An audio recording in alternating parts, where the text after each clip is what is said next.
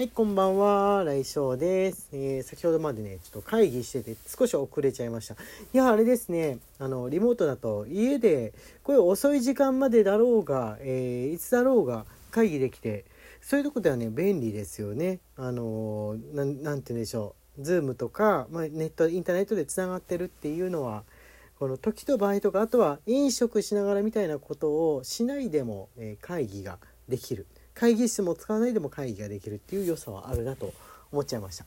はい、えー今日はですね木曜日ですので、えーまあ、大体ここのところですね漫画とか、まあ、自分の漫画、えーとかあと好きな作品とかあとはまあゲームアニメの話もちょっと混ぜたりすることあるのかな漫画業界の話することもあるんですがカルチャーの日っていう感じでなんとなく今のところそうなってますね特にあのテーマを決めてやろうっていうふうにはしない方がいいのかなっていうふうに思いつつも今のところカルチャーデーといいますか、えーカルチャーに関してのことですかね。サブカルチャーですけども主に。ただもう漫画ってサブカルチャーって言っていいのかなってぐらい日本の主流の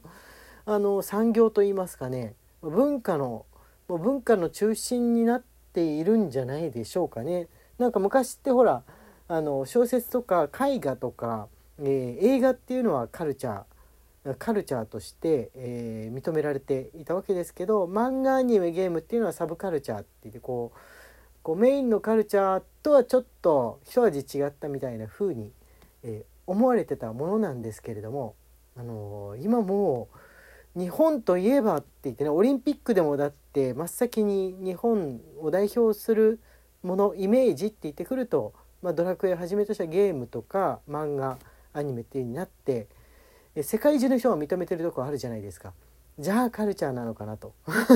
思ったりしつつ。はい、えー今日はですね、えーま、ここのところ気に入っている作品、えーものっていうのをあれしてみようかなと。おすすめしてみようかなと思うんですが。自分ねあの突然唐突にはまっちゃった漫画が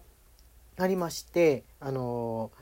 ー、Amazon のねだいたい Unlimit Unlimited の中で、えー決め決めると言いますかおなんだこれはおすすめされたけど面白いなと思って読み始めたらぐんぐんぐんぐん吸い込まれるように、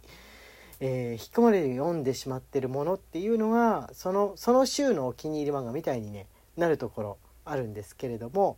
えっ、とね今ねハマっているのがあのちょっと前に漫画娯楽でね連載されていたものでなんかねウィキペディアで調べてたらもう今年まで読み切りシリーズとしてね連載してたみたいであ結構長いことやってたんだなと思うものなんですが「リバースエッジ大川端探偵社」っていう漫画あるんですよ。あの田中明夫先生というシャモとか、えー結構劇画らしい劇画のねあの絵の先生の作画なんですけれどもあのすごい美しい絵でね劇画って言ってもその荒々しくこの男臭いって感じじゃなくて非常に繊細で、ね、美しい絵をしている方なんですが、えーこう笑いもありこう人情もあり風刺もありみたいな感じのちょっと不思議な、えー探偵ものの、えー漫画でして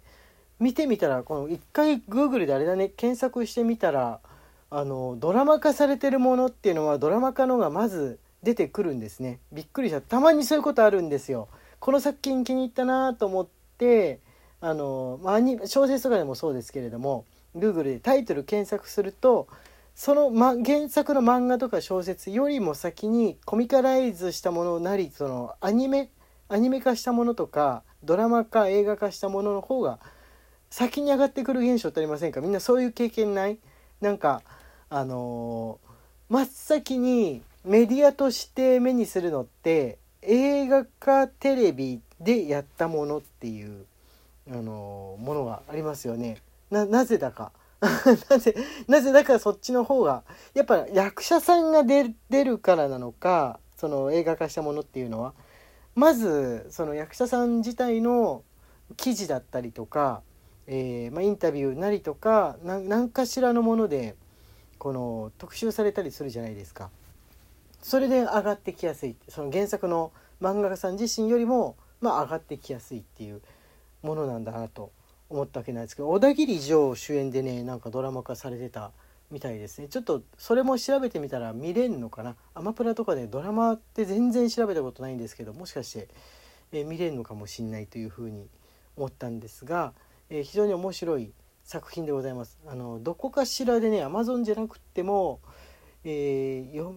何話か読めるとかその読めるサービス2000年代のものって最初の1巻とかは無料で読めるサービスになってるもの多いじゃないですか。えー、一度見てみて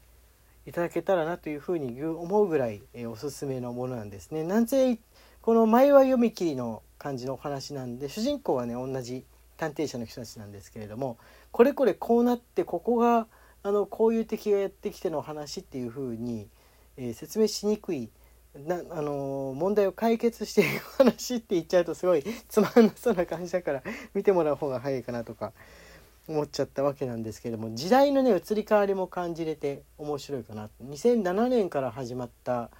漫画なんで最初のうちとかっていうのはこうギャルだったりとか当時のね時代っぽい感じの、えー、若者像だったりとか出てくるんですけれどもだんだんだんだん時が経つのかこの若者出てくる若者若い人たちのこう街行く姿すらも変わっていくっていうのはねあの劇画すごい女性のね劇画の方なんで劇画だからこそその映像で映したみたいに感じ取れるのかなと思ったとこはありますかね。この省略した感じの絵ですと、まあ、街行く人多少は分かってもその時代による違いとかやっぱあの露骨にはね分かりにくいんですが絵がこの背景からこの人物から細かく描いてらっしゃる方だとそれこそこのカメラで撮ったみたいに感じれるんだなっていうふうに思いましたかね。時の時のこう移ろいよく様と言いますか。2007年なんてだってだってまだツイッターもないんだよね。SNS が流行ってないんだもんね。まだスマホを使ってない人も結構いたわけですからいやいや時経ってる。時経ってますね。2012年から今2022年までで10年間10年間つっても10歳の子が20歳になるっていうぐらいですから。もう今20歳の子から下見たらもう自分専用の別にスマホやパソコンもあるわけでもなく10歳の時の思い出って言ったら本当に子供の時のギリ覚えてる思い出っていうものでしかないっていうねぐらい時経ってんですけど自分たち大人の世代から見ると2010年も越してると11年12年とかなんてほんのほんのちょい前みたいな気持ちしませんかね？気持ちがしませんかねって言ってもこれ聞いていらっしゃる方の中でもね高校生の方大学生の方とかだったらいやでも昔だよ2010年はっていうふうに思ってるんじゃないかとは思います。あとねあの今ハマってる漫画ねもう一方ってもうねあの土山茂先生のね土山茂先生の漫画全体にハマってるところがあるんですよ。あの土山茂先生も娯楽漫画娯楽でね、えー、漫画娯楽だけじゃないかアクションアクションでも書いてらっしゃったかなあの主に食べ物なんですよ食べ物の漫画を描いてることが多くてすごく美味しそうに描かれるから好きで、えー、見ていたんですけれどもあの一番多分インパクト与えた世の中に与えたやつだと極道飯とかなんじゃないかなと思うんですよね。極道飯ってあの囚人の人たちが美味しいものを、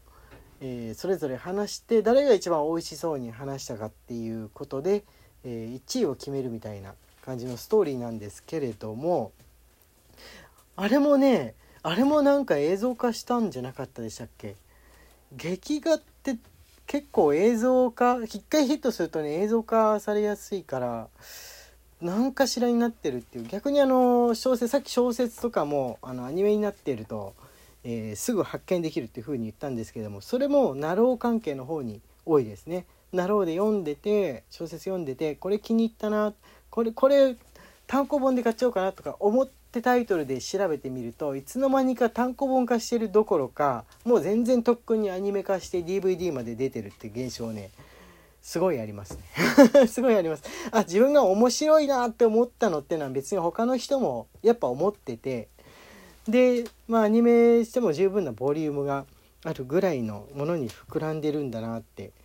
いうのがね。たまにあの「なろう」で連載してる分は全部消しちゃってデータ消しちゃって単行本化する時になろうの方はなくすっていう方もいらっしゃるんですけど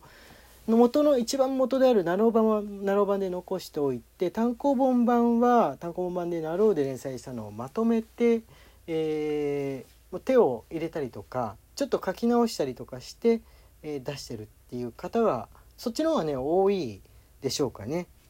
今のところ見た感じですと、まあ、どれもね好きで、えー、読ませてもらってるんですがアニメ版はねあんまり見ないかな。アニメ版はねあんまり見ないところはありますかね。声とかもう顔顔立ちっていうかなんかそういうのも自分で勝手に想像してるんで決めてほしくないなみたいな気持ちになっちゃうところはあります。あともうもう時間があんまなくなってきちゃった。今一番ねハマっているゲームは、まあ、仕事の合間にやるとか寝る前にちょっとやるっていう感じなんですけれども原神ってあるじゃないですか。原神中国の、えー、ゲームなんですけど無料でできる、えー、オンラインゲームでね。多分何かしらのゲームの媒体やってる人だと無料でどのどのゲーム機でもできるから見たことはあるっていうものなんじゃないかと思うんですけれども。原神結構ねやってますかね。なんかなんか子供がいるものかなと思ってたのにハマっちゃいましたね はい。えー、って言ってるうちに時間がやってまいりました。お便り大募集中ですので、えー、ぜひぜひ、えー、お寄せください。今、えー、ちょっと足りないかなっていう風な感じの状態です。はい。荒井翔のえ、今日はカルチャートークですかね。はい、皆さんありがとうございました。また明日。